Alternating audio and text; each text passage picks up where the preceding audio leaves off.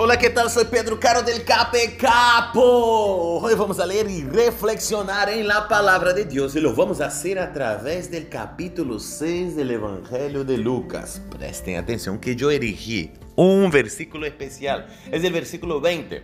Dice, y alzando los ojos hacia sus discípulos, decía, bienaventurados vosotros los pobres, porque vuestro es el reino de Dios.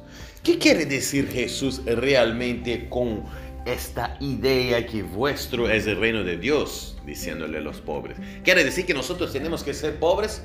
No, no, no, no, no. Muchos estudiosos de la Biblia dicen que en verdad todo el sermón del monte, todas las bienaventuranzas que Jesús está diciendo son características que él iba a llegar a vivir en la tierra.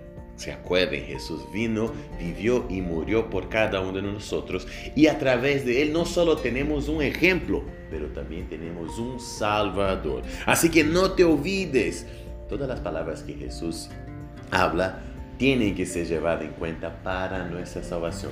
Pero lo principal es que tenemos que aceptarlo a Él como el Cordero de Dios que quita el pecado del mundo y también nuestro pecado. Yo espero que tengas un lindo día y que Dios te bendiga muchísimo. Chao, chao, chao, chao.